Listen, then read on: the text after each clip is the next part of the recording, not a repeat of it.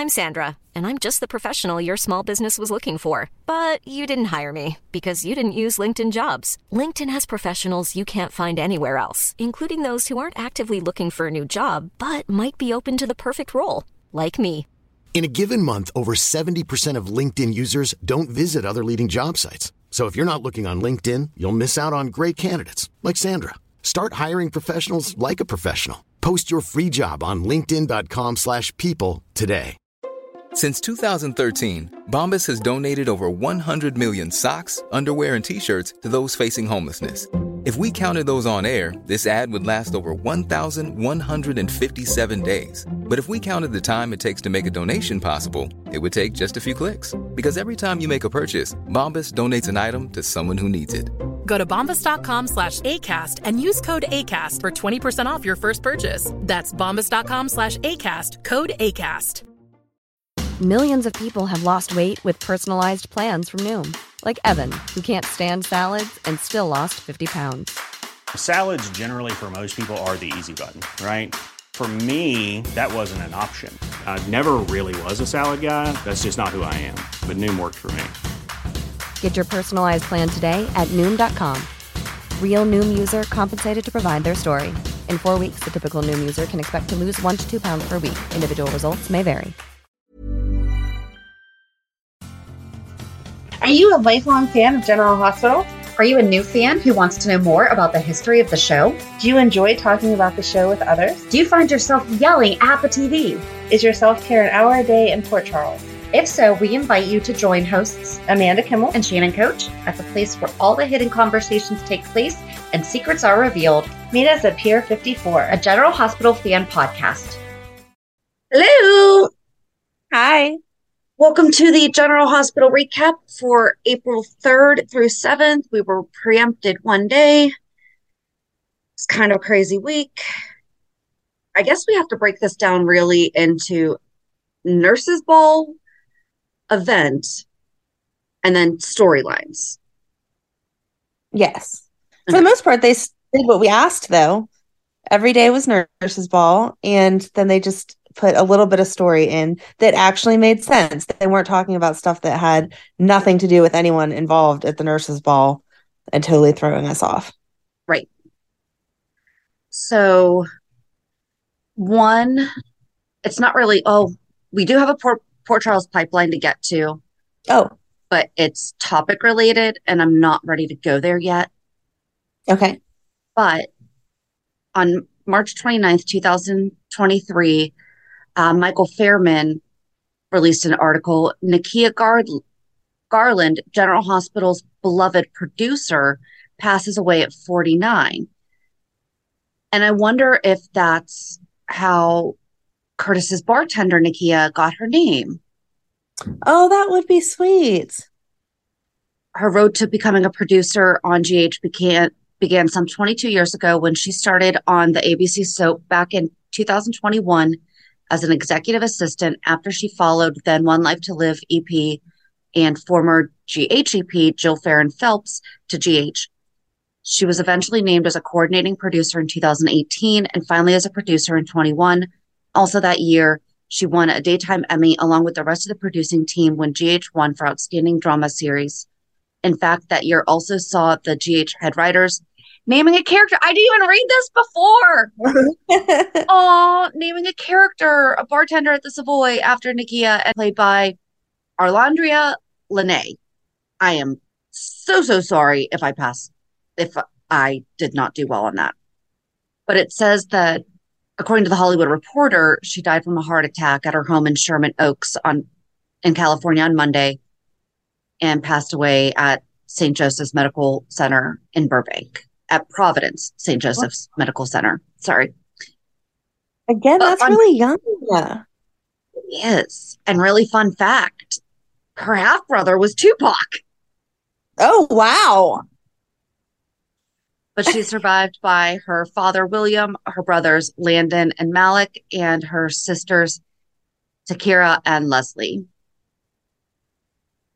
That's so sad. 49. Uh, not that there's a right age to pass away, but I don't like it where it's less than 80 something. Well, my husband and I just had this talk the other day because my family doesn't really make it that far. So Mm. I'm like, you've only got like 20 years left with me, dude. Little over. According to family nice- averages. Such a nice way to put it to him. I mean, I take care of myself as best I can and all that. But I mean, one of the, yeah, we don't have to get all into that, but that doesn't necessarily yeah. mean that You have to be around longer than that because we have to make it to 25 years of the podcast. Well, we're already in our fifth season. We forgot to mention that last week. The first being a Saturday, I feel like really threw off Yes. everything because that was General Hospital's 60th anniversary, but it was also the four year anniversary of out. Yeah, four year anniversary. And now we're into our fifth season. So we've done five, we're in our fifth season. That's crazy. I can promise you we'll, we'll make it to a thousand episodes okay. because that's just another like four something Okay. years. So I'm not going to do that math right now. All Um, right. I just got back from, I'll talk more about it during reality check, but my daughter and I came home after midnight last night and we're tired. So, Yes. oh, I feel really bad I didn't read that article, but I'm really happy that I was No, like, wait, cool that you has- like, yeah, you drew the conclusion. You didn't need the article. well, listen, I'm just going to throw this out there now. They need to give me a job. Yes. We'll talk more about that later I'm with you. because wow, was I close. All right. Uh, do you have anything fun? no. All right. So we'll do Hulu headlines, and we're just going to stick with this because this is what you and I read as we Yes. uh, watch the show. Neither of us have satellite, but that it, I really do like hearing that there is other people are getting more information. Yes. So on Monday, the nurses' ball kicks off. Okay. Super accurate. Yeah. On Wednesday, because Tuesday was preempted, on Wednesday, Valentin makes a romantic gesture. Oh, good. on Thursday, Valentin is defiant. And on Friday, Laura is suspicious. So the only upsetting, well, not the only upsetting thing about all this is I think that Friday, what we're going to see tomorrow on Monday was supposed to be Friday, obviously. Right. And we were supposed to have the five episodes. And now it's just like, Waiting. yeah. So do we want to, we just want to go over the acts or try to do it as it was presented? Do you want to go through each day? Okay. Well, I, yeah.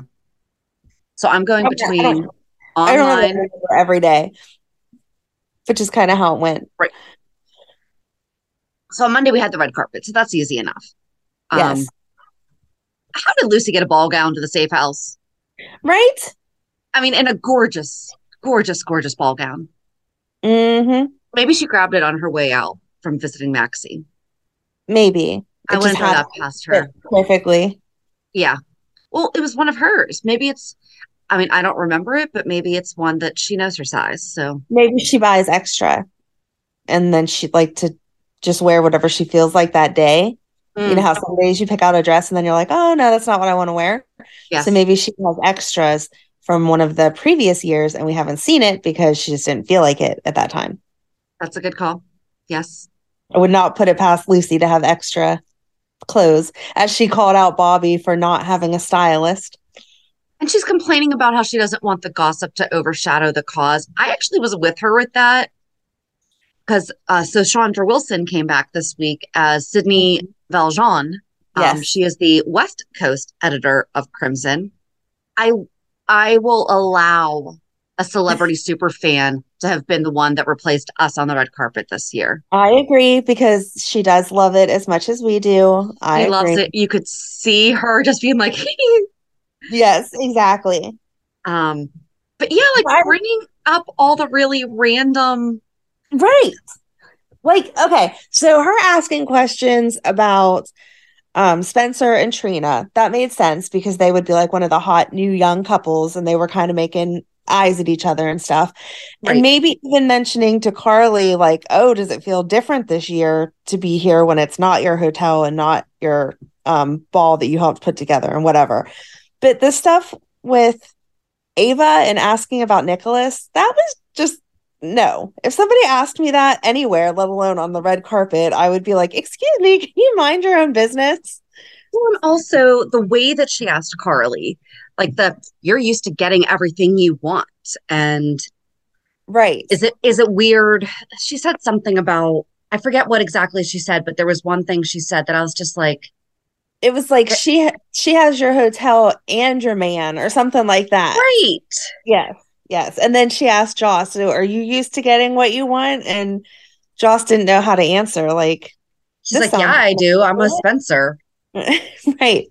And you know, Carly had a really great opportunity to be like, Nope, I'm just looking forward to the future and seeing what the future brings. But instead, Mhm.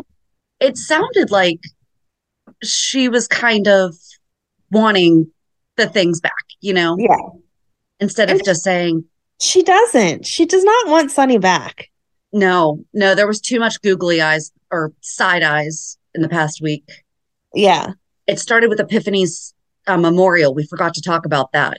Yes. Yes. But even with those like side eye looks, it's Sonny looking at her like, oh, maybe I made the wrong choice. She's not looking at him like, oh, I'd like to get back with you. At Epiphany's funeral, she had a look at him. That was, Mm, it wasn't, uh, we just lost Epiphany. It was more, I'm looking at you. I felt like that was more of a shared history. I don't think so many people asked me if I really thought that that I am apparently the only one that thought that her ashes were in the fireworks. And I went, but I re- went back and rewatched it. She wanted to go out with a bang. And Liesl said, as she was sending them off, like, safe voyage, my worthy adversary, or something like that. I'm standing by that her ashes were in the fireworks. I'm not saying that you're wrong. It just did not occur to me whenever we were watching it at all. So Yeah. I'm glad that I'm not the only one that was clueless. I did like that they dedicated the nurses' ball to Epiphany and Lucy. Yes. That was that was sad though. Like it was fun seeing the flashbacks of everything, but still it makes you sad. Yeah. I did like the flow, uh, at least of Monday. I guess I liked the flow of how they went in and out of the nurses' ball to the outside the nurses' ball stories Yeah. for the most part. Monday specifically, because they had Michael and Willow cuddling up to watch the nurses' ball. He's probably the one who backed out. Probably. That would make sense. Didn't even make, like, it didn't occur to me until they were doing that. And I was like, oh, wait, it was probably Michael who backed out. And then Drew came to visit. And Yes. It was nice of Drew to visit, but they said they were where they wanted to be and that she was resting.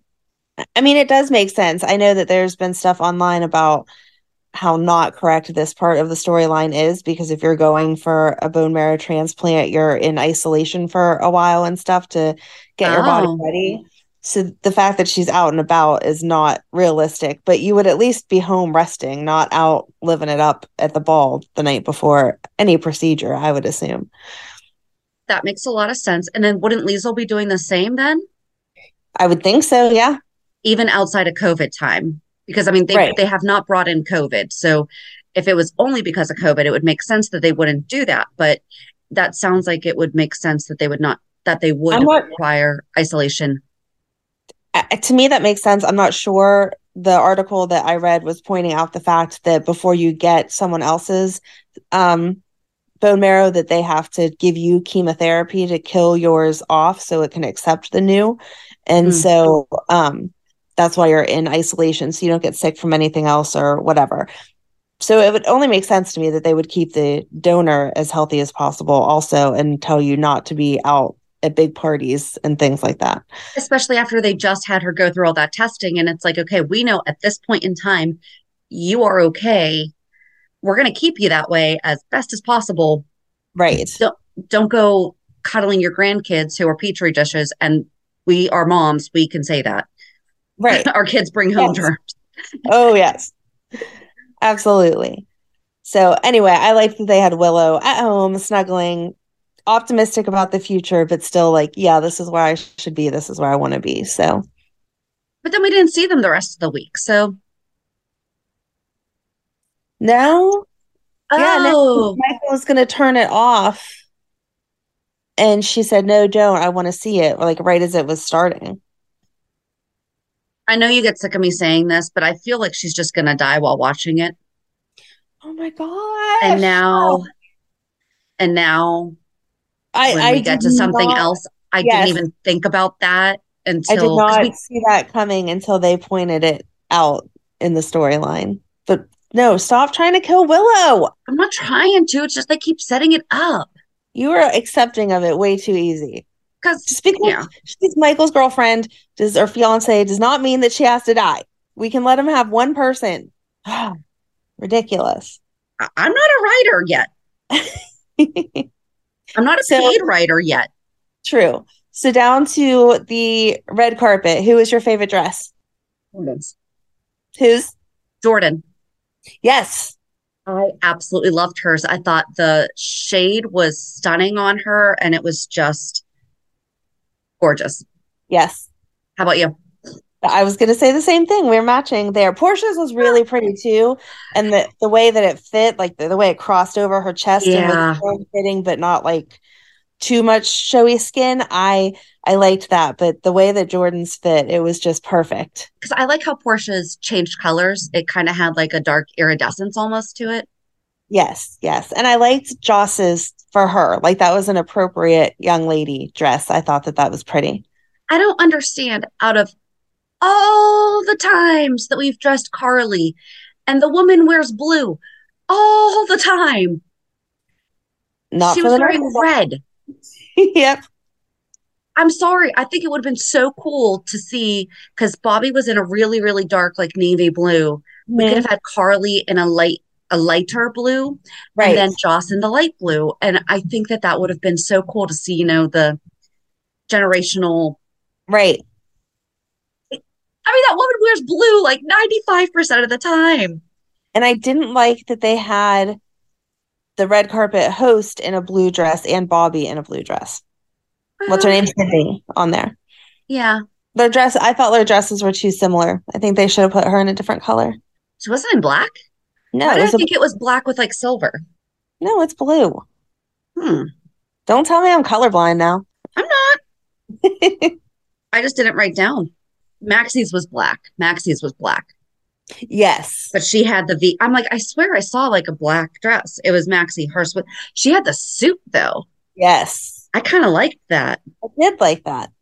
Although years ago, when she was on the red carpet, they asked her what she was wearing, and she said Cartulo. Always Cartulo. Not this time. It was Maha Cheng. Yes. So much for always Cartulo. Well, that's who Nina was wearing, right? Mm-hmm. Yep. So I think so. I, I'm almost positive. Yeah, because they were introduced as the hosts of the ball. And so I'm pretty sure that she said she was wearing Bobbie. Bobbie was a host, not Nina. Oh, sorry. Yep. Bobbie. That's okay. I'm thinking of her and Maxie hanging out. No, that's okay. I was trying to think. I'm like, did Nina say who she was wearing? But I think that Bobbie said Cartulo. Okay. Sonny and Dex arriving, and Sydney was going gaga over his dimples. Yes. Yes. She said sure to that was Dex, a Sandra thing. make sure you're protecting him. I was like, yes. Chandra Wilson's just like, hee. Mm-hmm. And then when Nina walked in with Curtis, she was like, oh, this is unexpected, but hello. I. We keep forgetting that they're friends. They're Yeah. supposed to be best friends. Right.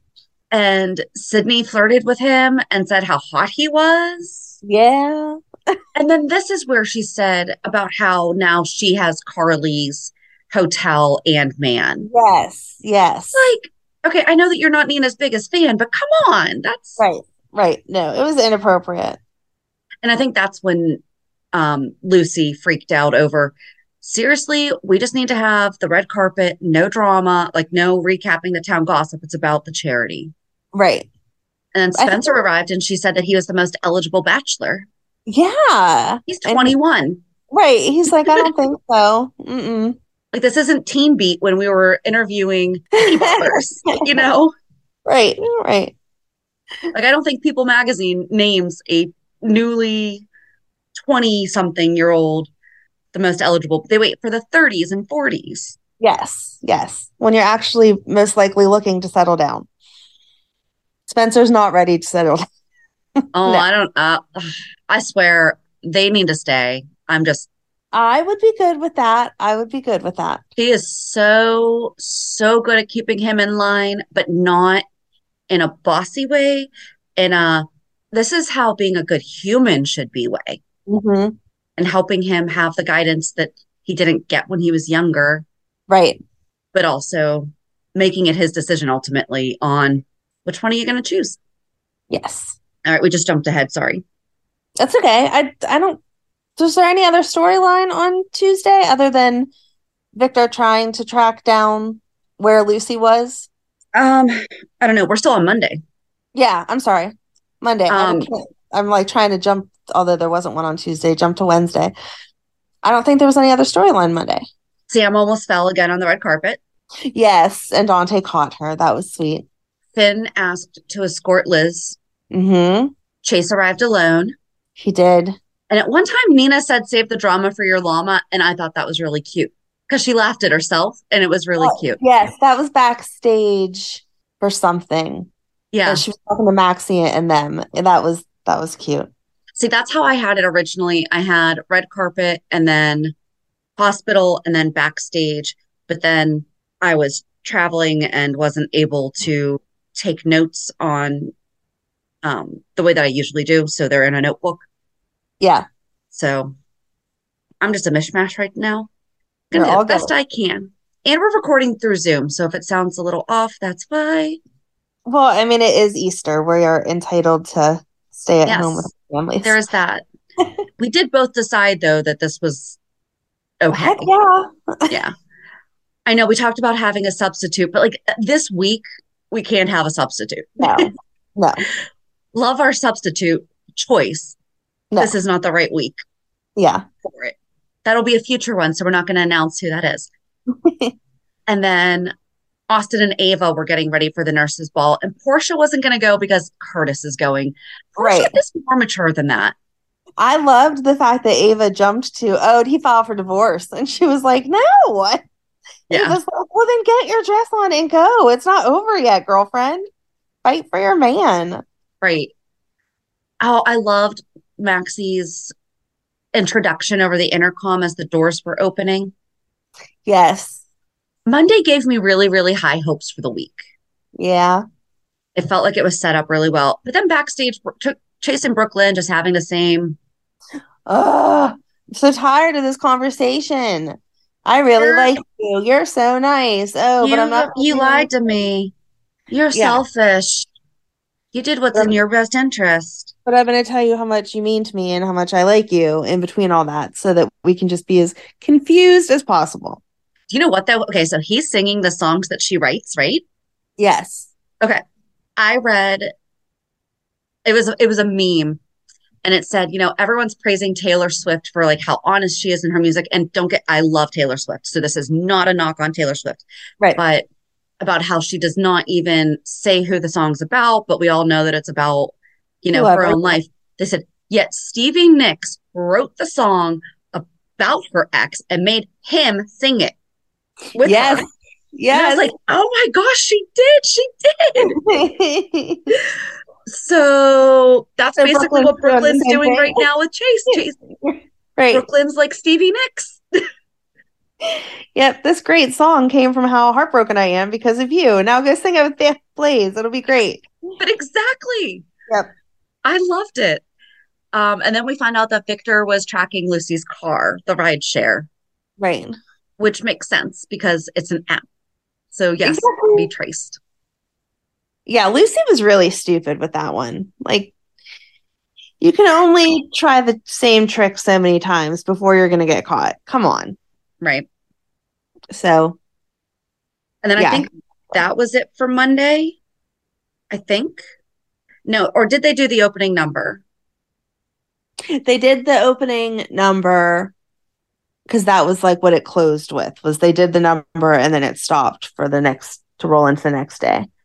So the opening number was Lovely Day by Bill Withers. It was performed by Felix Deanna, who I think she just got a last name for the first time this week, did she? She said her last name, and I don't remember her ever saying her last name. I honestly don't know. Okay. And TJ and Amy. Mhm. I didn't know that TJ could sing. Did we know that TJ could sing? I did not know that. No. But this would be the first. I don't like how they wrote this, though. This is, it's also Michael Fairman. It says this would be the first nurses' ball without former GH head nurse Epiphany Johnson. No, it's the first since 2013 without her. Right. What did you think of that? I don't know. I felt like it was lacking, but at the same time, I feel like what I felt it was lacking was epiphany, and there's no way to fix that. So it- was just a little too, I don't know, like cartoony or something. I don't, Yes. No, yes. That's, Yeah. I was trying to think of the same because they would always open with a welcome to the nurses' ball. yes. especially where we had just, even though it was, we had just had Maxie say, we're dedicating this to Epiphany and Lucy. It should have stayed the same. Yeah, even shown the clips of old ones or, and then had them come out to something. I just didn't feel like that was a good opening number. An opening Right. number is bam. hmm And that was, oh, this is nice. Yeah. It was lovely. It was it was lovely. Uh, again, I didn't think it was awful. I just it felt like it was missing something. hmm And then that was the end of Monday. Uh-huh. And then Tuesday, is that when, see, this is where I'm going to lose my days. Okay. We go to Tuesday, which was preempted. So that Mhm. actually became Wednesday. And I think that's when it opened with talking more about Victor tracking Lucy. Yes. Lucy was at the safe house, all upset, still just all upset about the fact that she wasn't going to be at the nurses' ball. And Valentin's like, we will literally die if we go. Right. Right. And I'm sorry, Lucy is very, Lucy can be very self serving, but Lucy is not that self serving.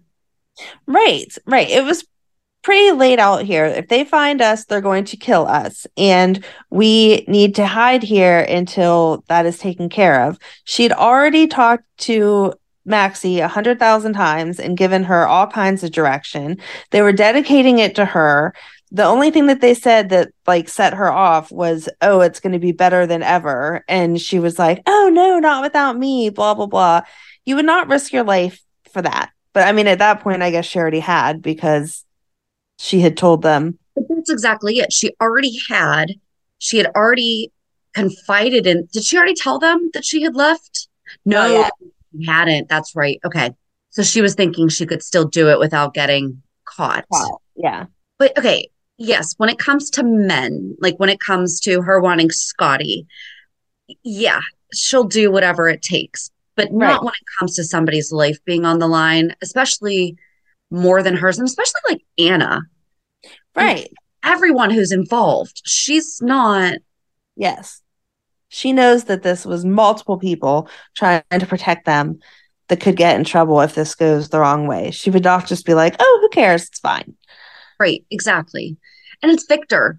I mean, granted, yeah, she has kind of overcome him in the past, I guess. So she might have like a little bit of, "Psh, he can't hurt me. Right. But she But- has to have seen he's gotten a little bit crazier with the whole kidnapping her and locking her up in the French catacombs. Right. Right. Right. Going to flood you and kill you. You'll be okay. Or shoot you and then kill. Yeah. oh, Lucy. It's all about the nurse's ball. But uh, Victor was basically saying, go ahead, just basically kill them. Yeah. Well, he said keep keep Valentin and Anna, but you can just kill Lucy as soon as you see her. She doesn't mean anything. Yep. And then it went back to the nurses' ball, and you saw Joss and Dex making goo goo eyes at each other. Yep. And you saw Spencer and Trina still making goo goo eyes at each other. and then A lot of goo goo eyes this week. yes. And then Joss and Trina talking about they were going to do their number. And then they had that whole awkward moment with Jordan and Curtis and them all reaching for the same glass of wine or whatever, champagne. Yeah. I just don't know why they throw that stuff in there. Like, make them sit down and have a conversation or don't. But this back and forth, same thing. I'm assuming if this was your actual marriage, you wouldn't just live weeks and weeks just walking past each other and not having any type of conversation. So, yeah. I don't know. Was it Joss and Trina that performed first after the nurses? I think so. Yeah. Joss and Trina sang, they sang The Middle by Maren Morris. I thought that they did a great job. I was confused by them losing their mics though and still being able to sing. Yeah, I understand like how the mic was a prop and then it wasn't. I, I don't know. Right. I but I, mean, I, I thought that I love their outfits. I love that. I I, oh, I like. Yeah, I would have picked different outfits for them. Oh, see, I think Trina looked sharp. Maybe for Joss, but I thought that that look was really nice on Trina. I would have put the background dancers in those outfits, but had them in something a little more, I don't know, just different, sparkly, like because they were in suits. Maybe the bottom shirt like super sparkly or something. It felt like kind of muted. Okay, like the cami. Yeah, like the yeah. They're young, and I don't know. I just feel like they would be in the sparkles. So I don't know. I I wasn't super impressed, but I wasn't. I didn't not like it. I felt like it was appropriate for the age that they're supposed to be and like the level that they're supposed to be on. Two friends getting together, they can both sing well. Yeah. That kind of that I assuming that was the vibe we're supposed to get off of it. And so I felt like that was what you got from it. Yeah. And then storyline wise, Sonny, Gladys, and Sasha were sitting around.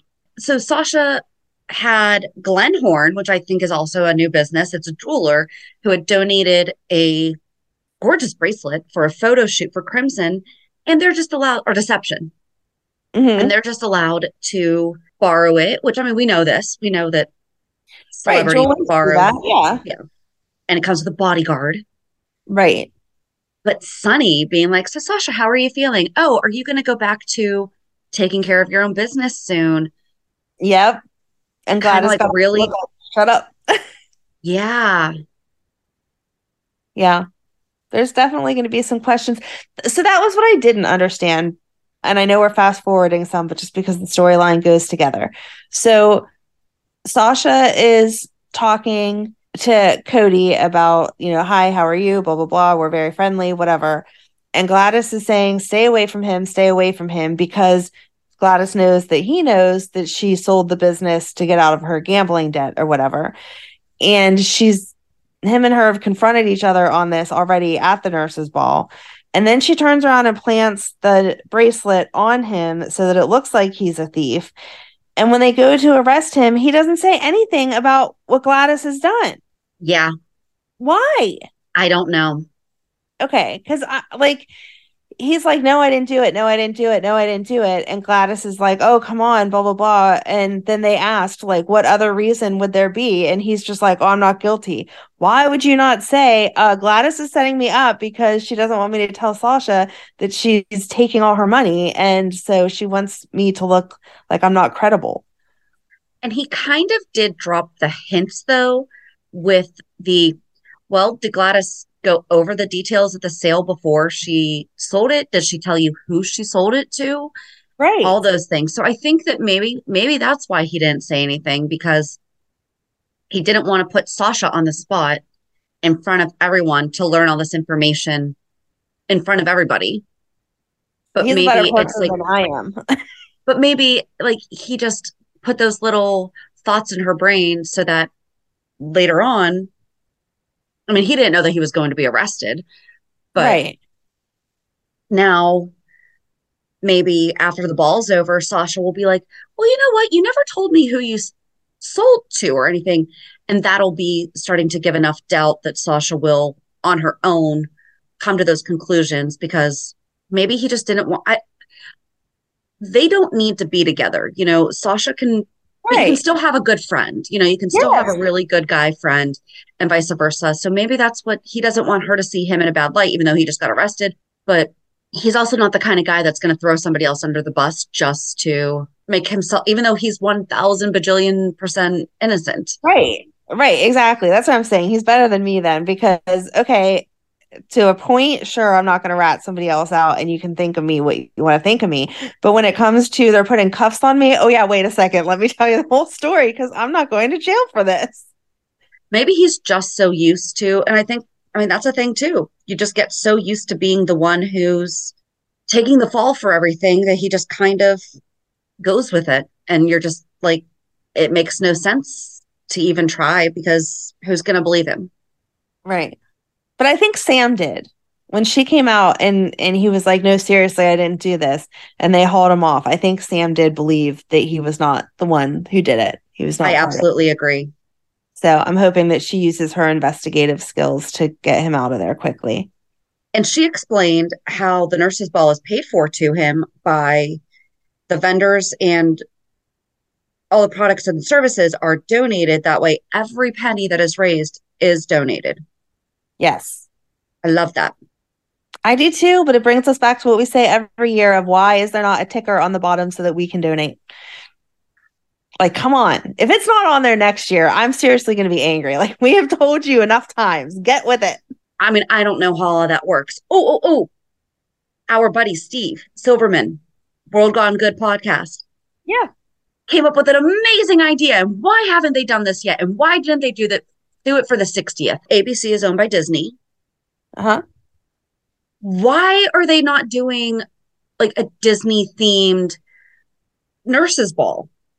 Oh, that would have been cute. Let me get you his exact. We got a lot of Disney at Christmas time, though. Maybe that's all they thought we could take. I wish they did like a Disney or Broadway themed. Disney owns all of ABC. They could do Disney reimagined moments. Oh, that would be cute. Super cute. Yeah. So Yeah. They could have just done like the main scenes of the just different Disney like love stories. That, that would have been Mhm. cute. yes, for next year. There you go.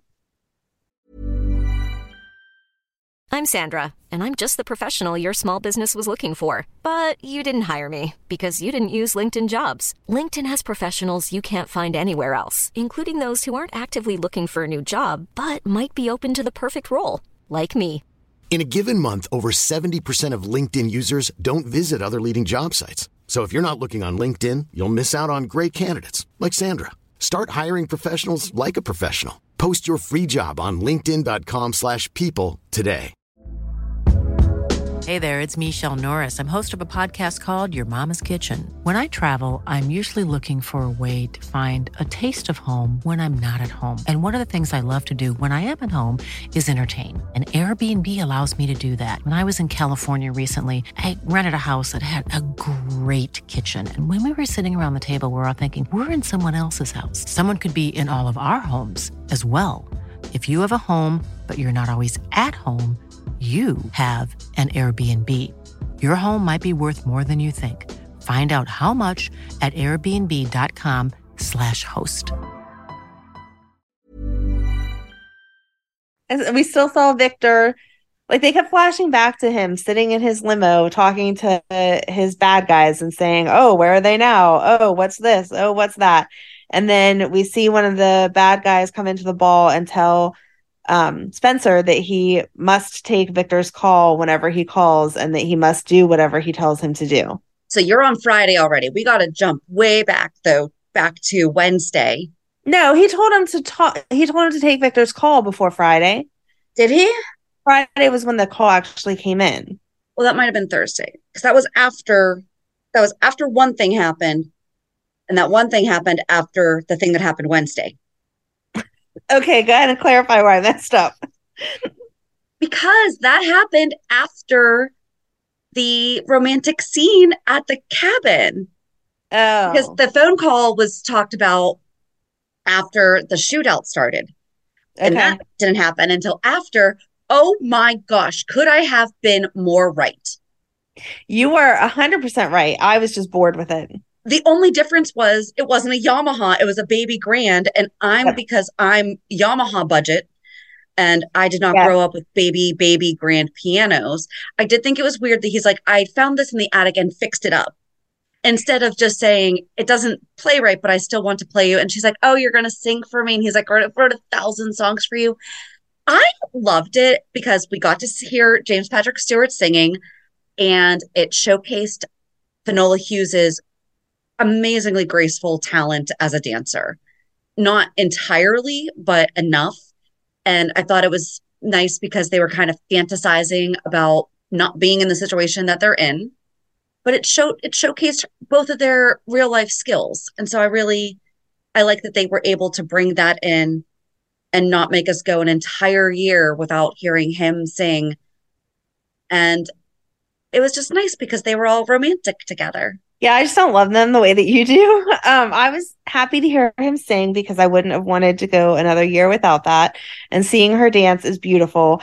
But I just felt like it gave me Mr. Roger feelings, like the way that they went to the imaginary What's wrong world. with Mr. Roger feelings? Nothing's wrong with it. But as I was watching it, it was like now we're in the land of make believe. Whenever they it's were dancing around.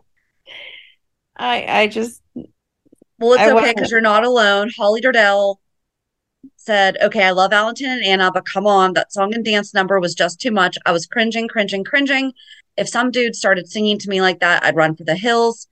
I I thought it was so sweet. He was making the most of it. He knew how much Anna wanted to be there because it was such a personal I, thing for her. I agree that if he would have just started singing to her, it would have been okay. But the fact that he like made the production out of it, and if it would have just stuck with them in the present moment where they were, then that would be fine. But the like fantasy that they were both in, like I said, it felt like you were in the land of make believe. Like get back on the trolley to go to real life because this was not it. See, it reminded me of Singing in the Rain when Gene Kelly and Debbie Reynolds are on the sound stage. Nope, Nope, because they went from stage to stage. There's a scene that I'm thinking of, and it has Gene Kelly in it. I know what I'm thinking of. All right. You'll remember it in the middle of next week. Be like, I will. Now I know. But that's it reminded me of like an old school musical where that's what happened. You know, they started singing, then suddenly we're seeing them in this completely not anywhere near the setup surroundings that they're supposed to be in, but we see them like yeah. in the imagined ideal setting. And then we see them come back to. So, I mean, I love old musicals though, too. So that's probably yeah. why we're, I. We're allowed to disagree. We do it very often. So I know. But I'm just saying, like, that's, but that's probably why I liked it so much was that it felt very. Yeah. But I mean, seriously, I wrote the entire thing. They didn't do the tango thank God when I saw her first like cross behind him, I was like, if he turns around and grabs her and they start tangoing, I'm gonna be so angry. But how could I wasn't even thinking of Michael and Morgan probably had some toys in the attic. Right, right. I was totally messing around and I was so right. You were so right. You were and so I right. swear on like everything in my life, husbands, kids, husbands. husbands I only have one. Husband, kids, cat, house, everything. Like I had zero, zero clue. Yeah. No, that was perfect. Like, you you wrote it. Yes. So that gets done. And then Lucy comes out and says she didn't want to interrupt them because she heard them singing and whatever, but that she needs to go to the nurses' ball and that she's going to leave because she had already done it once, so it was fine. And that's whenever they like flip out about what do you mean you already did it? And yes, how did you get there and how did you get back and blah blah blah blah. Well, I blah. walked a half mile. I'm not that stupid. right, because they're not going to track it at all. I didn't like though when the kids went to the cabin, it was Sonny's cabin at the ski lodge or by the ski lodge, right? And that was like the whole premise. They were going there to go skiing, and that's where you go. When they first got to the safe house, it was all snowy and whatever. And that it was kind of led to that same okay, they're there because it's in the middle of nowhere. But then this week they're like, oh, it's in the middle of a suburban neighborhood, blah, blah, blah. So I'm wondering if it's similar to how people buy vacation homes and second homes up by like Seven Springs. Okay, that would make sense. And it is more of like a resort town. Okay. So therefore it would kind of be separate because I had the same thought. And I was like, oh, but wait, if it's a popular vacation type area, people tend to buy homes rather than always renting a hotel, like if they do that that much. So maybe that was maybe. I don't know. It just felt like they were twisting it to a different storyline. No, I because I had the very right. It's not secluded if you're in a suburban neighborhood. Right. So but at the same time, it is because you're hiding in plain sight. Yes. So and it, I mean, maybe they're so I mean, we live in the suburbs, mm-hmm. but there are places I mean, I can see my neighbors. There are places in the suburbs that you can't have seclusion, that you can have trees in between the houses and everything. Cause yeah. that's what we see is it is secluded. Right. But maybe it's just, you know, like a nice perimeter with the trees around them. And that's part of the experience of having that type of a home in that area is maybe being nestled in nature or something like that. So Valentin gets all mad at Lucy and is like, we have to get out of here now. Yes. And he walks outside and has a sniper thingy on him. Oh God, yes. And Lucy's still like, no, I don't want to go. I don't want to go. And that's what I'm talking about. Like Lucy is not I don't like that. Yeah. She listens to Anna when it's life or death. She wouldn't have been putting up that much of a fight, I don't feel like but then they threw a smoke bomb into the house and so Anna and Valentin had to get ready to protect themselves and then they told Lucy just to go ahead and go because they wouldn't be paying attention to her. Mhm. I don't know. I mean, you saw that coming just because that was the way that they were building up to it. You knew that that was all going to happen. And then they get there and tell Valentin okay, we need to know where the ice princess is right now. And he's like, oh, I don't know where that is. I don't know what you're talking about. I don't have that until they almost kill Anna. And then suddenly he's like, oh, yeah. Oh, no, no, no. He didn't almost kill him. He was kill her. He was going to have her paralyzed. Yes. Which that's that's awful. You don't think that Anna knew some way to get out of that hold though? I mean, she was a spy.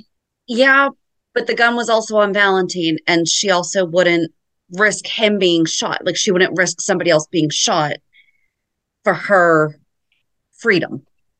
Yeah, I guess so. Regardless of who it is, I really don't think that she would have. Like if it had been anybody, I don't think she would have risked somebody else being shot. I just feel like she could have got out of it. But anyway, he gave them the necklace and then uh they shot Anna anyway. I was not I did not see that coming. No. I mean, we know from the doctors that she's fighting, but yeah. she coded in the ambulance. Right. And they brought her back. Robert and Laura quickly got there. Yes. I thought if they would have shot her, that they would have shot her like in the leg so that they couldn't chase after him, but not in yeah. the stomach like that. Like that was a major wound. Well, and there is an artery in your leg that if you open it, you could bleed out. Like, right. You could die from that. Right. But I still feel like I would think I had less chance to hit that artery in your leg than to kill you by shooting you in the stomach because that was a pretty major wound. So, but then again, his goal was not necessarily to kill her, just quickly. to keep Valentin there. Yeah. It was to make him see her suffering, him to suffer while watching her suffering. Right. And if she died, okay. I guess that's an added perk. But then I guess back at the nurses ball, is that when Spencer and Trina were talking about so what are we?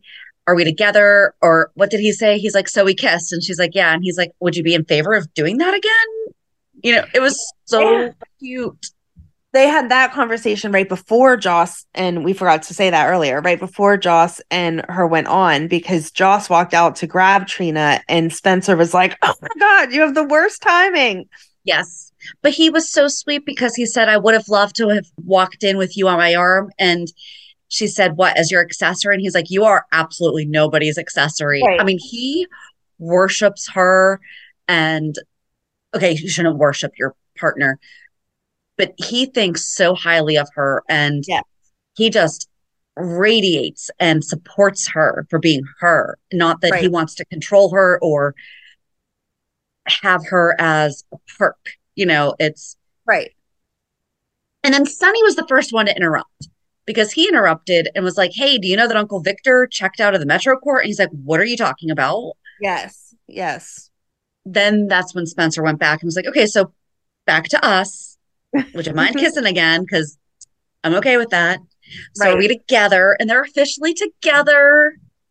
They were officially together, and then like not ten minutes later, but a half hour later, she walks out to him yelling at Dex and is like, "What are you doing? Don't tell me I'm wrong about you again. Like, come on." Right. Right. I I love that she puts him in his place and is like, "You were mad about something and you were just trying to start a fight, and Dex is not who you should be fighting with." Cam's not even here. He's off living his dream. So quit being a jerk to this guy. Yep. And that's whenever he got the call from Uncle Victor. And she was like, Seriously, you're going to answer that in the middle of this conversation? And Uncle Victor says, Come to the haunted star, but don't tell anyone that that's where you're going. Right. Do you really think he didn't tell Trina that's where he was going? I'm sure that he probably did because it was probably more of a if you don't hear from me in an hour, Right. here's where I'm going to be. Right. Or or just uh Uncle Victor needs to talk to me. I'll be back before the show's over and we can continue our conversation about being boyfriend girlfriend, blah blah blah. So that she's aware that that's where he went. I don't Yeah. see him just going and not saying anything. Neither do I, especially where he's trying to really, I don't want to say make up for things, but he is trying to make the right decisions for her, for them, Mhm. for himself under her guidance, I guess.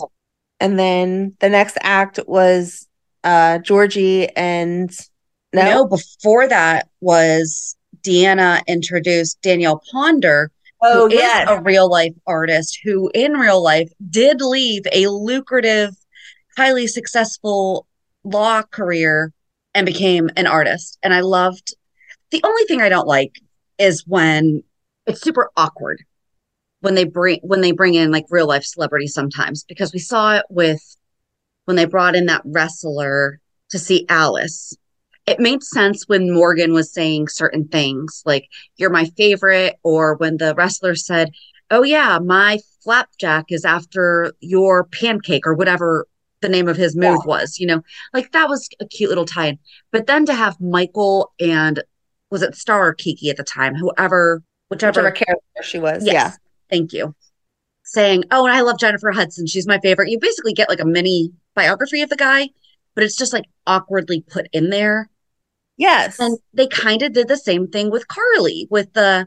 So, how did you know that it was the right time to do that? Right. And I did like her saying, you know, I had to really think about it. And I was like, I'm not ready to give up music. I'm not going to do it. And so she pr- is pursuing music. And she says, I'm sure you know something about that, right, Carly? Yeah. And it just felt so, Awkward. yeah, it would have been something different if, if there had been more, I guess, chatter around it. And then, Right. you know, maybe her talking with, who was she talking with? She was there somewhere. They should have had it a few days ago where someone said, Oh my gosh, did you hear at the last minute that this singer has offered to come and sing for the nurses' ball because she believes in this cause too, or something? So that other people could be like, Oh my gosh, I love her, blah, blah, blah, blah, blah, and be excited about it. So they like didn't hype it up the way that I feel like they should have. And then whenever Carly ran up to her, that's not Carly. Like Carly ran a major hotel where very important people came and stayed. She's been to all different countries with Sonny and met very important people. She would not walk up to someone famous and be like, "Oh my gosh, blah blah blah! I just had to meet you," like that. She wouldn't fangirl that hard. Not saying that she wouldn't be a fan, but she would hold herself together better than that. Well, and also we were told that there was going to be a very special guest and or like a very something. hmm And she was the very special surprise guest. And that's fantastic. She's a real life artist, all that. However, this is General Hospital's 60th anniversary. Right. So we're thinking, and if you think back to the 50th anniversary, Right. Blackie gonna- and the Riff Raff was supposed to perform and then wound up getting sidetracked. That's Right. who I 1000% was ready to take the stage. I thought, oh my gosh, they're going to have Blackie come and play as Yes. passing it. Oh, because somebody said maybe it'll be Dr. Noah Drake, like Rick Springfield will come through. But he Right. did that for the 50th, right? He played for the 50th. Yeah. Yeah. He was. Eli Eli Wagner Love- both came back for the 50th. Yeah. And I just thought, how cool would it be? Is we talked about them on the 60th hmm or the 50th. They should be swinging through Port Charles as part of their tour and do the nurses' ball for the 60th anniversary. Right. Right. And I, I almost kind of I feel like Danielle did a great job. I mean, I that Oh, kind of voice. It's, Oh. She just didn't. It just didn't fit. I mean, it fit that she, you had an inspiring story, and that's great. But it didn't fit the GH way of things. Like even if they would have done that, Blaze was sick, and suddenly we had um, Chase and Eddie Main sing together, or something like that. Like bring us our characters, not a new person that we're never going to see again. or like you said, at least have it make sense in the storyline. She was just dropped in and she's going to be pulled unless she's going to have some kind of a small arc. Right. It Right. this this doesn't make sense, especially for the 60th. You know, especially for an anniversary year. If this was almost any other year, Right. I, I don't know. Again, I, I mean, she, it was a wonderful performance and she sang beautifully. I just didn't understand why that was the choice. right? Like this is absolutely nothing against the act, the singer making her acting debut. I love those that kind of a voice, like the really, really rich Right. like gets you to your bones voice. Like I was blown away by her performance. It just didn't make sense in the grand scheme of things. Exactly. And it's not like she even said, "Oh, my Epiphany's my cousin," or something Yeah. like that. Yes. That would have been easy and that would have made sense. Jeez. Yep. Okay. So Finn introduced Chase and Blaze, and Linc had, in the meantime, been backstage being all gross with well, no, the kids were before that. Mm-mm. I have them in an order.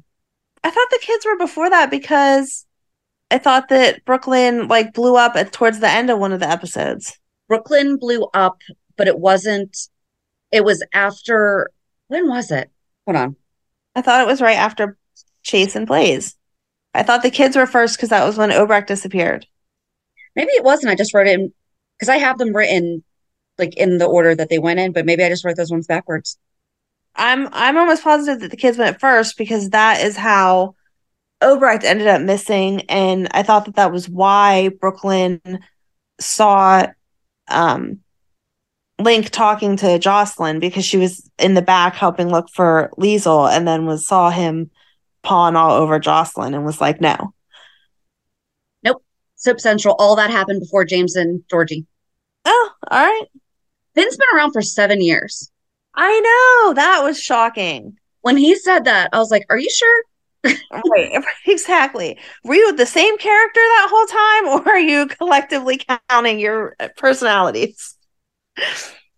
Okay, so go- started on Thursday, and then it says so. That's it. Opened with Maxie thanking Danielle for performing, having a conversation with Carly. So we've already covered all the Gladys Mac or the Gladys Sasha stuff. So like we don't have to. right, And then it was Spencer and Trina having the argument over the Dex thing because that happened. But then, oh, and before that, Sonny goes backstage and gives Bobbie a check for a scholarship in Epiphany's name. yes, Another thing I said. yes, yes, yes. So I would just like, Gold star for you. just, you, you wrote this week's episode. you know, our email address, just shoot us a line. I am more than happy. You're already using some of my ideas. Seriously, though, how cool would that be? Oh, that would be amazing. This week I was just like, check, check, check.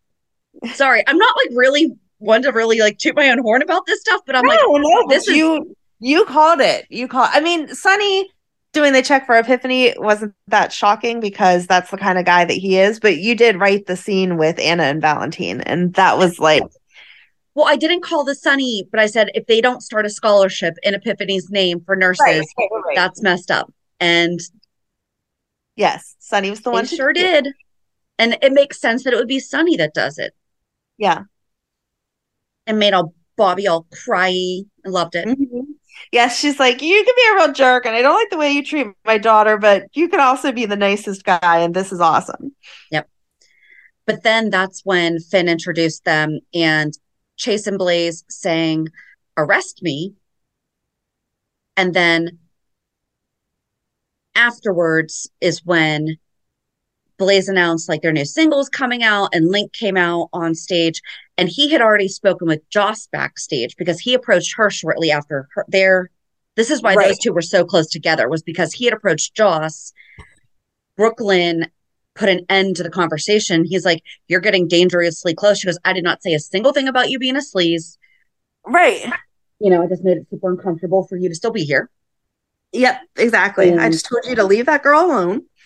And then he went out because she had seen Blaze being super uncomfortable. And I think that we were supposed to be alluding to that he acted inappropriately and crossed the line with Blaze backstage. He walked in. Yeah, he walked in and then she said, Okay, I have to get dressed. And he was like, That's okay. You can do that while I'm in here. Right. So, ew. I am just glad that they shut that down super quick because I'm like, I swear to God, if we have Joss being sexually assaulted on top of everything she went through last year, Right. that's not cool. Like that's that's not cool. So I'm really really glad that Brook Lynn stormed the stage and told everyone, "Oh, Ned jumping up." yes, he was like ready to go. What do you mean you were sexually harassed? Yep. And then he said about how she's making this up because she's just a has-been and blah blah. And Blaze grabbed the microphone and says, "Nope, I don't have a non-disclosure agreement. Every single thing that she says is true."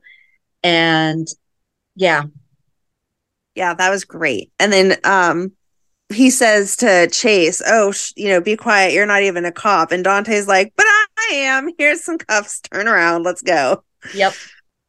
And then is when, which that's like super awkward to then put children on the stage. James has now been aged up because he should Yeah. only be four next month. Yep. Still didn't have a birthday.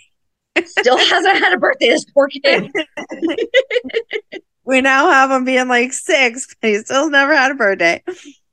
Um, they're, He, they're actually Georgie, cute. Yes. That was so cute. And it was their think I- Alma.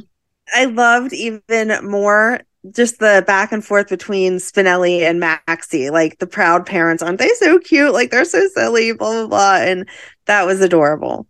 That was really good. I liked that they had that little. I like how they interacted too. Like, okay, Georgie, we need some magic. Tap tap. Yes, yes. It was But then. Liesl actually went missing, and poor James is like, magic worked. And Georgie's like, uh, something went wrong here. exactly. Where did she go?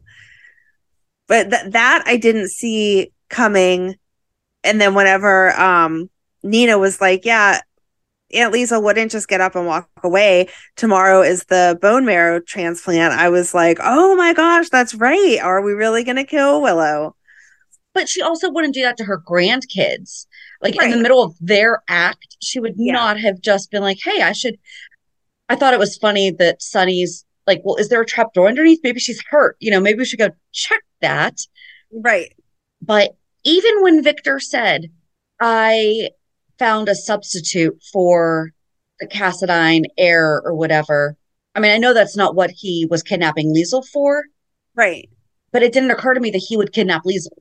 Mm-hmm. No, exactly. I did not I did not think that at all. And then, and then Maxie did introduce the magic wands, which was TJ, Cody, Dex, Yuri, and Milo, and two random dudes. No Felix.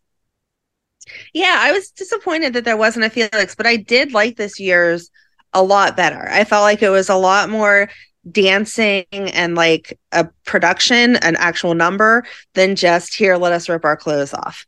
And they like rip their clothes floor. off. I'm sorry, like that's Yeah. where I kind of it's like you cannot do that to the floor so much. Yes, yes, exactly. And that like the last time they did it, they had them all in a circle doing it and hopping and doing it again and then hopping and doing and I'm like, guys, no.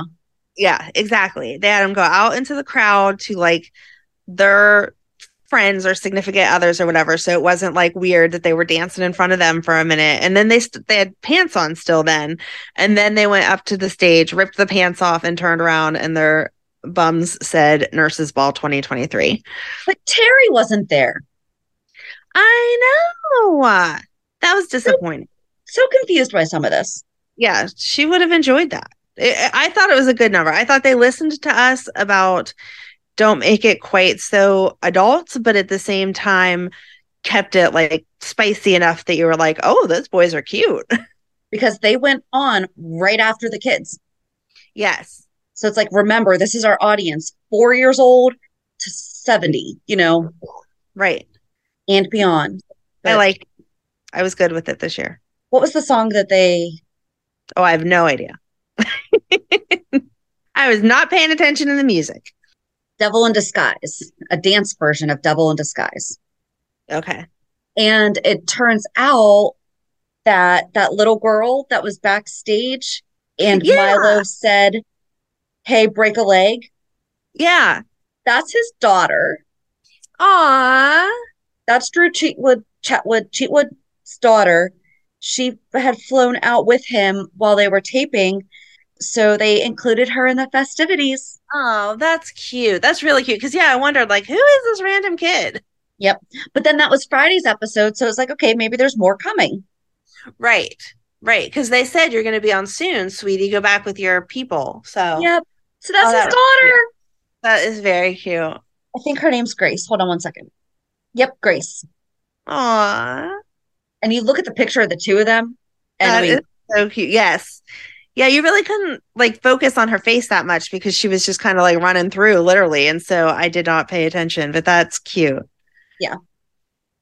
Aw. Yeah. but exactly. So like to have that in the middle of two kids, Right. you know, it's they have to remember that. Yes. Yes.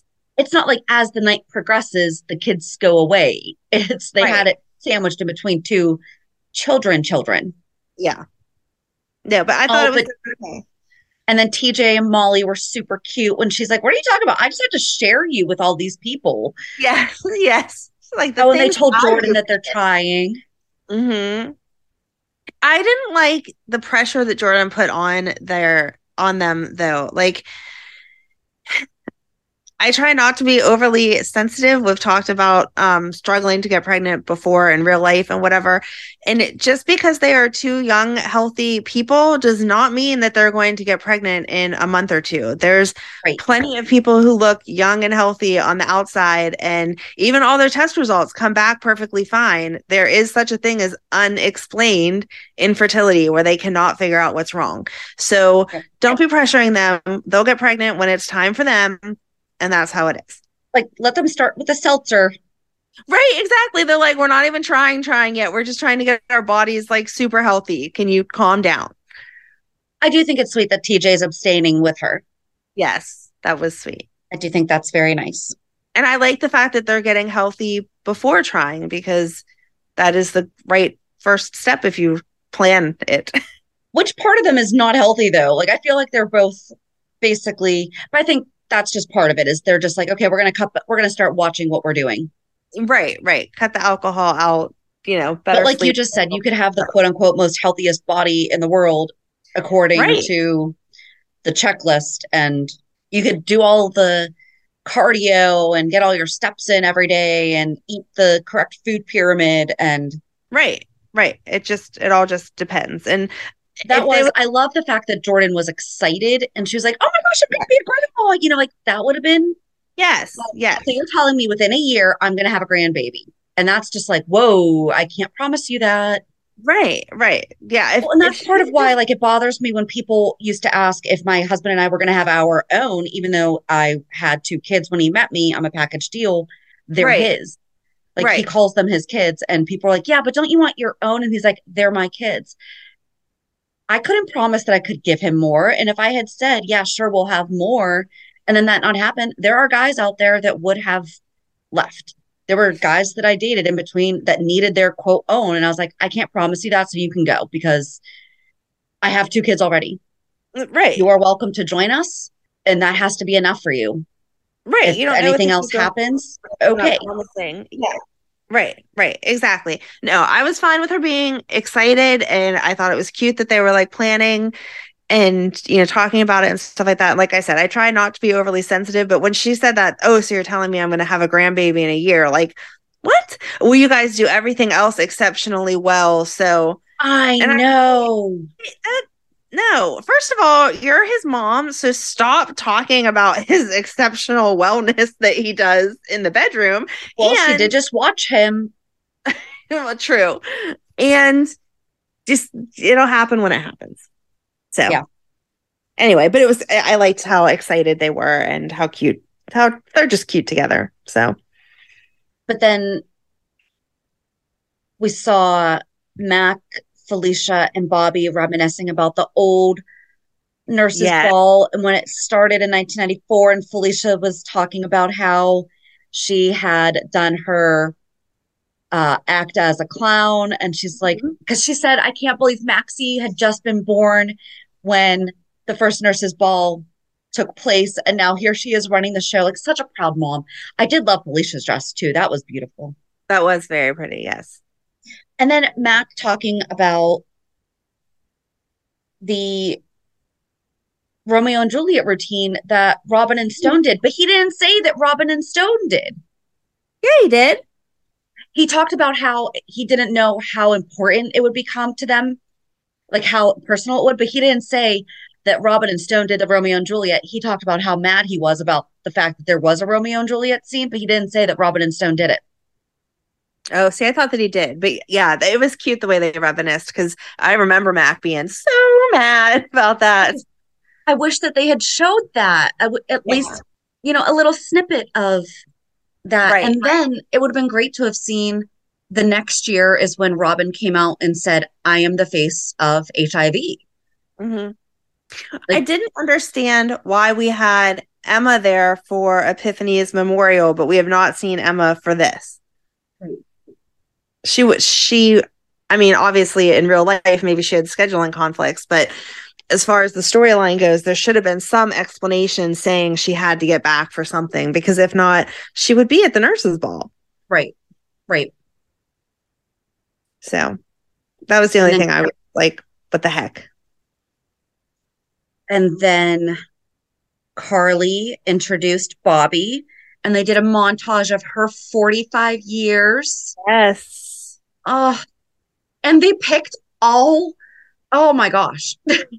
I mean, Did they had cry? Bobbie telling Monica about her breast cancer. They had Felicia finding out about BJ's heart and Bobbie being there for Liz the day after she was raped. I mean, yeah. oh my gosh. Right. Right. Except for, I think we need to start a new segment called Carly's World, in which She highlight, that they were adversaries at first. she said that Bobbie found her. Carly Mhm. came to Port Yeah. Charles and targeted that woman to destroy her. Yeah, yeah. That is totally opposite from yes, when we Bobbie was also looking for her at one point because of Lulu, right? It was because of Right. but But maybe she meant it more like metaphorically, like she found the real me. Come on. Let that's her a out. stretch. Considering all the Carly rewrites we've been having lately with the Reese died when I was in high school. Oh no, no, no, no. We have an entire huge storyline where Reese came back as an adult. Yeah. Yeah. Let's not rewrite. You cannot rewrite Carly and Bobbie's history. No, you can't. It's too too important. I agree. But they you're right. They she did say, you know, we were adversaries and you stuck with me and and then Bobbie introduced Lucy. Yes. And Lucy was there, and uh, Sonny found Lucy running from the bad guy in the back whenever he went to, uh, he was looking for Obrecht. And so Lucy's listening to Bobbie, and she's not listening to any of the good things that Bobbie is saying. She's only listening to the negative things that Bobbie is saying. Bobbie's trying to give like a whole life rundown, and Lucy's not having any of it. And then she goes to figure out how to get on stage and ends up falling through the trips over something. Yeah. So Falls right through the screen. But everybody clapped for her and was like happy that she was alive. Even Bobbie was like, "Oh my god, you're alive! Welcome back!" Exactly. well, before that, she was trying to fight the guy off with a boa. That was so funny. It was so funny. After she hit him correctly and got away, and then he like gets up on her again, and she's like, "I have this boa." Even Sonny is like, "What are you doing?" Yeah. but that's where I feel like that's where we do have to pick up tomorrow is we have to have an actual end to the nurses ball. That yes. no. Right.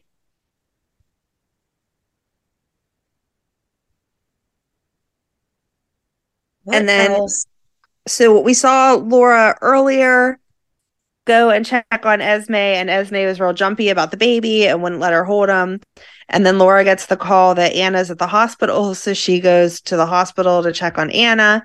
And then she comes back to the apartment and sees a pacifier laying on the floor, opens the door, and Esme is there, knocked out with no sign of Ace.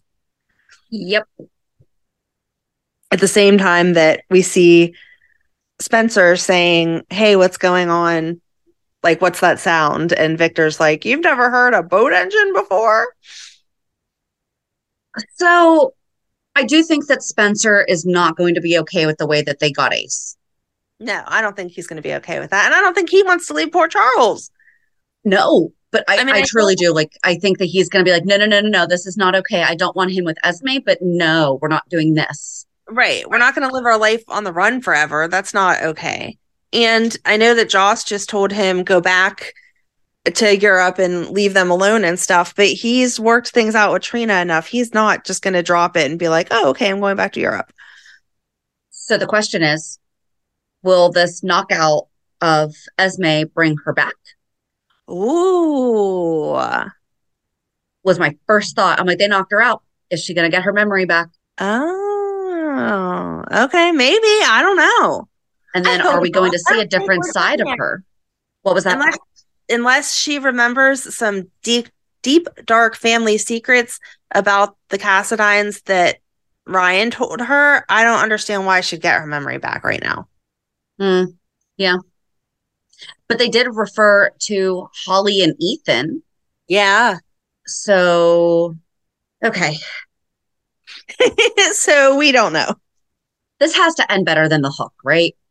It better. I will be seriously angry if it doesn't. I'm still mad about that. My husband still asks occasionally. He's like, any update? I'm like, no, we're sticking with it being Heather Weber. Exactly. And Stop asking me. You're just making me angry.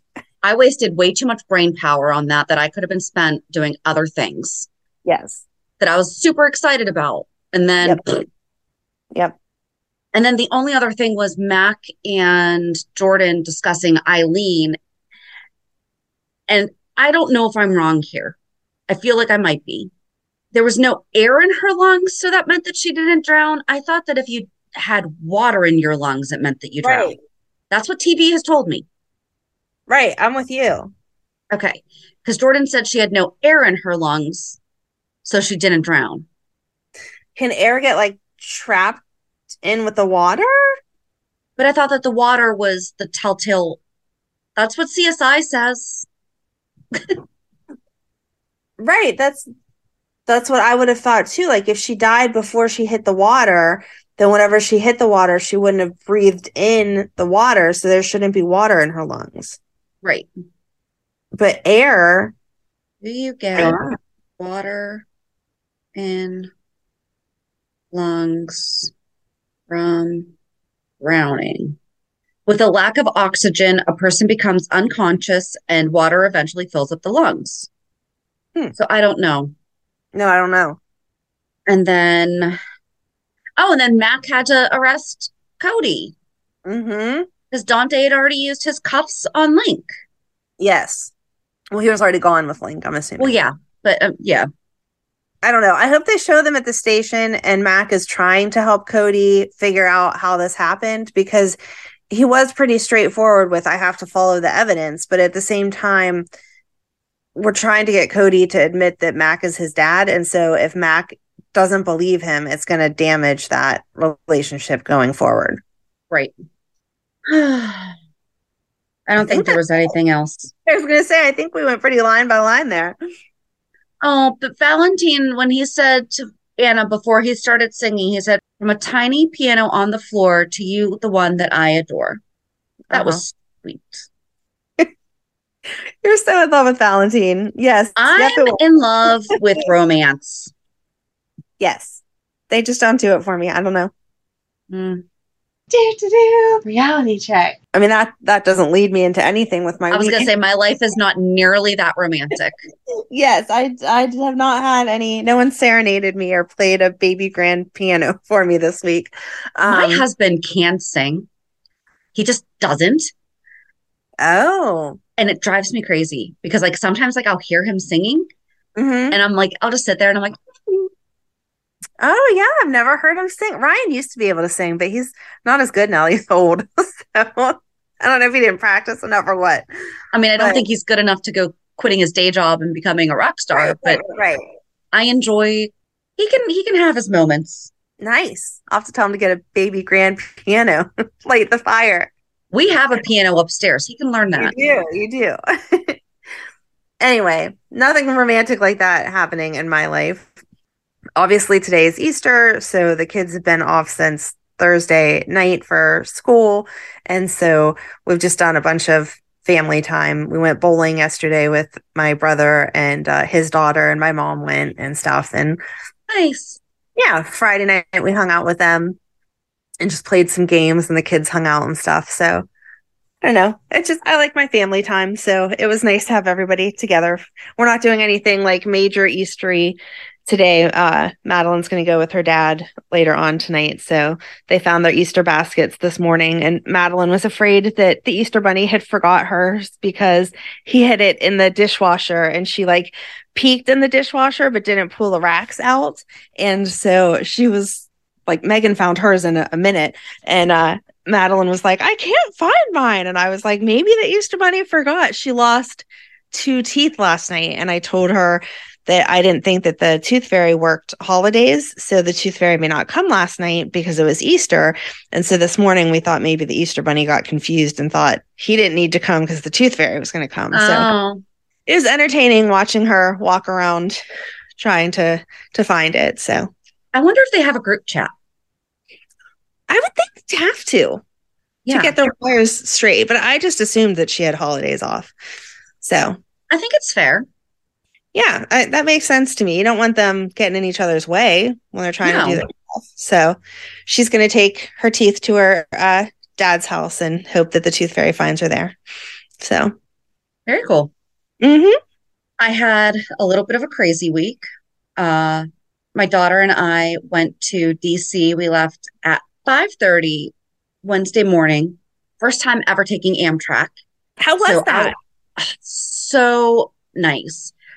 So our school takes the sixth graders to DC every year, and you know, there's a year between my daughter and son. So because she goes to the private school, she technically could have gone on the sixth grade trip, but there would have been no point. We didn't know anybody. It's not like she had a friend in the grade that it would have made sense for us to go. So the year my son went, we said, okay, we'll go next year. Well, the next year was the year that the company I was with conference was in Disney. Mm, So we decided not to do DC and just do Disney. yeah. And then things just, you know, the next thing, the next thing, the next thing, then COVID. And then Right. we finally planned it. And she loves the cherry blossoms, and it was, and she's always she wants a cherry blossom tree so badly. So we decided to go during the cherry blossom festival. Uh-huh. And when I booked it, I looked at it and I said, okay, we'll go in this week of April because I knew she didn't have school. I know why she didn't have school. It just didn't click together that today was Easter. Mm-hmm. I mean, and Holy Week is actually my favorite holiday. Like I love Christmas, but Holy Week and Easter are my favorite favorite. Mm-hmm. So the fact that I did not really think about that, Yeah. I just wasn't really thinking. We'll just throw it out there. I just wasn't lining them up. And then my company's conference, as we know, was just I just got home last Wednesday, only to leave this Wednesday. So that was fun because Mhm. that was March and this was April. And then in February, I did three trips in less than two months. Yep. I'm beat. But so we decided because the school always takes like the big buses, you know, that's a fun adventure, not something that you always get to do. And when I was planning the trip, the cost of parking every day at the hotel was Oh, like yeah. between 40 and 50 dollars mm-hmm. plus gas, plus the wear and tear on my car. So I looked up Amtrak and it was $200, like just over $200 round trip. Wow. And then you just get the metro pass when you're in DC because between the metro, the subway, and the bus, you can pretty much get anywhere without a car. Mhm. So we were planning to do that. And so we, the only downside is it takes eight hours, where it's only a four hour drive for us to DC from here. But I was like, you know what? I'm we're gonna have just some downtime. It'll be us. The drive to, or the ride down was nice. Um, the seats are bigger. You can recline. There's a footrest. Oh All wow. that. We got there around one. By the time we got to the hotel, like our room was ready and everything. So then we just hit the ground running. Went to um, the botanical gardens, and it was like 85 degrees. So it was pretty hot because it hasn't been that hot here. So we went to the botanical gardens, tried to go to the Air and Space Museum, and we looked at things, or I looked at things before we came down, and we knew that we needed to get entry tickets for the zoo, but there wasn't a time on it. I knew that for this one museum, I had to get entry tickets, but there wasn't a time on it. Air and Space Museum is the only museum that you need not only a an entry ticket, but a timed ticket for. Oh. And they were sold out through next Tuesday. Oh my gosh. And it was literally like one of the things that she was the most excited for. So of course I felt like such a failure. Mm-hmm. Could not find any tickets. Thankfully, she was actually pretty understanding of it. So we went to the Natural History Museum. So she loves the Night at the Smithsonian or Night at the Museum movies. Yeah. So we did the Natural History Museum. And then we did something else on Tuesday night. Oh, I found this restaurant before we went. And this is the thing, like I did research, so I don't know how I missed that the Air and Space Museum needed the Mhm. time time ticket. Because we found this restaurant that's Alice in Wonderland themed called Mad Hatter. Oh, that's cool. And they have all the different movie posters, but then also because it's a book, well, it was a book first before it was a movie, there's all the different literary drawings that are Mhm. hanging up all over the place. And then there's different quotes, and then there's an upside down room. So the dining room's up on the ceiling. Oh, that's cool. And then Wednesday, we did Wednesday, it was supposed to, no, Thursday, it was supposed to rain like all day. It was 97% chance of rain, 87 degrees. Didn't rain once, but it was 87 degrees, which was Mm. very hot. But we were on this great bus, had a great tour. It was through, hold on, because I do want to give them a shout out. But it was a six hour tour. We did stops at different landmark signature tours, sorry, signature tours. And Tyrone was our guide. He was amazing. But we drove by all the different monuments and stopped at some. So it was like perfect because, and I've never done tours of DC. Like I've gone to DC many times, but never done, been like a tourist tourist where you take the tours, you do all that stuff. It was perfect because you pretty much got out the ones that you really wanted to and didn't have to walk in between. And then we took an hour boat ride on the Potomac and learned some more. Oh, that's cool. And so it, it took up most of the day. And then we went to the American History Museum afterwards. And then Thursday, no, Friday, sorry, my days are all off. Friday was not supposed to rain. The only day it was supposed to rain was Thursday. Friday it rained in the morning, but that was the day we went to the National Zoo. And that was the morning that we did have a difficult morning. So we were set back by about an hour, but we, I got to show her the pandas, which I was so super excited about. And she got to see all of her animals. And the girl loves animals. She knows so many of the most obscure animals that I have no idea even existed. I learned so much from her. And apparently, so at the very front, they have zoo written in concrete. Mhm. And we there was a woman who was like, Hey, I'll get a picture of you if you take a picture of me and my mom. Okay, cool. You do that all the time when you go places. As they're leaving, the mom comes up to me and goes, She's a former Na- or White House photographer. Oh wow. So I'm like, okay. And then I started looking up and I couldn't like there's official White House photographers and then there's I don't know. So I couldn't quite pinpoint because she was having a Saturday mor- or Friday morning with her mom at the zoo. Yeah. But I just it was such a cute proud mom moment because she was like, by the way, do you know who that is? But Aw. um and then we went to a place called the Hillwood Estates, which is like a huge mansion and private gardens. And then we went to Arlington and I did a tour there too, which I don't know why I've ever walked that because wow. Mhm. But I've walked it, not the whole thing, but the tour is really, really, really good. I highly rec- recommend that. And then Saturday morning, we did Ford's Theater, which somehow is something that I'd never done before either. Oh. Yeah, you definitely would have thought that. uh, So, those that are newer listeners, my husband used to do Civil War reenacting. Then again, he hadn't even been to DC before he met me. So, we'll just, Mm. but yeah, I had never done Ford's Theater before. And then we went to the Petalpalooza, which was kind of one of the last ceremonies, one of the last things for the Cherry Blossom Festival. So, that was fun. And then Amtrak has this amazing feature where up to 36 hours before your trip, you can bid on an open room if it's Mm. available. So we had just had coach seats, and those were the ones that were like 100 down and 100 up, 105 up, 105 down. Mhm. So I was like, you know what? I'm just going to throw it out there. I'll bid $130 on a bedroom Mhm. that retails at 425 one way. Mhm. and I won. And so we came home in a private bedroom, dinner's included. You get a complimentary beverage, which I mean, she got a pop and I had a glass of wine included in the ticket. They came down and put down the beds for us when we were ready. We got a little bit of sleep, arrived home after midnight. The guys came to pick us up. My son's home from college for the holiday. But I think I just spoiled myself because now I don't want to travel the train in coach Right, anymore. the one time I did was enough, but it mm-hmm. really was so cool. You have a private attendant that you just buzz the little thingy for.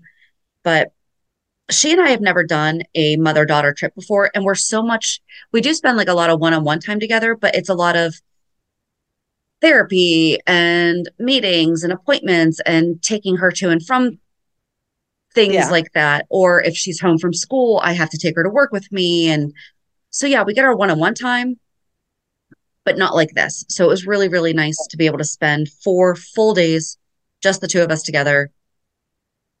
And I- was really happy that there was a lot of stuff that I hadn't done before either. So it's like we did a lot of things together for the first time. First time, yeah. So yeah, it was it was really, really nice. It was Awesome. something I hadn't really real I mean, I obviously realized like I don't get to do this stuff with my daughter, but Right. you know, part of part of her diagnosis is so much other stuff that we have to get done and it's not always fun, even though we're spending the time together. So Yeah. this was all fun. Awesome. I'm so glad and we were we were passed out by like nine each night. we were so tired. Our legs hurt. But yeah. Good trip. Good trip. That's awesome. And now I'm done for the foreseeable future. I'm I'm broke and my body hurts. So But thank God for my job though, because like I did do a little bit of work while I was gone, but Right. That flexibility is awesome. I was able to have a friend showed one of my buyers, I think two houses while I was gone. So that was nice. Nice. So, oh yeah, this Thursday's 411 is the Giambetti Boys. Mm-hmm. so we started off with, oh, we should talk about Milo. And then we looked at Max and went, oh, gee, we should talk about Max too. And then we remembered that their dad was on for a minute. Yep. So this Thursday's 411 is going to be all about the Giambetti boys. We are going to be doing the 60 year recap next week, the following Yes. week. So, Yep. Yeah. So have a good week. and we'll meet you at the pier. Bye. Bye. If you enjoyed today's show, we invite you to go to pier54podcast.com to subscribe on your favorite platform. Don't forget to leave us a review. And you can also follow us on many social media channels.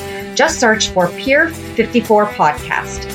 Also, we are not perfect, so if there is something that we missed or messed up, just let us know by emailing us at pier54podcast at gmail.com.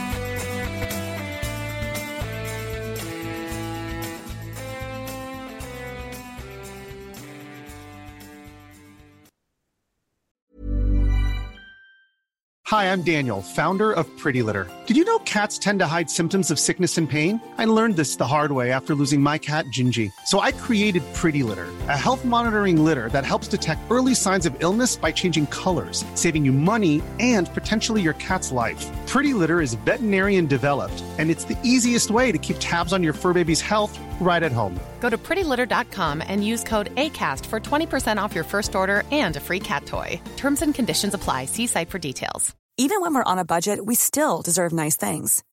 Quince is a place to scoop up stunning high-end goods for 50 to 80% less than similar brands.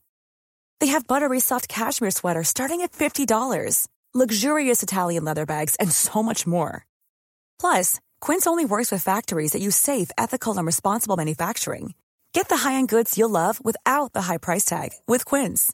Go to quince.com slash style for free shipping and 365-day returns. When you make decisions for your company, you look for the no-brainers. If you have a lot of mailing to do, stamps.com is the ultimate no-brainer. Use the stamps.com mobile app to mail everything you need to keep your business running with up to 89% off USPS and UPS. Make the same no-brainer decision as over 1 million other businesses with stamps.com. Use code PROGRAM for a special offer. That's stamps.com, code PROGRAM.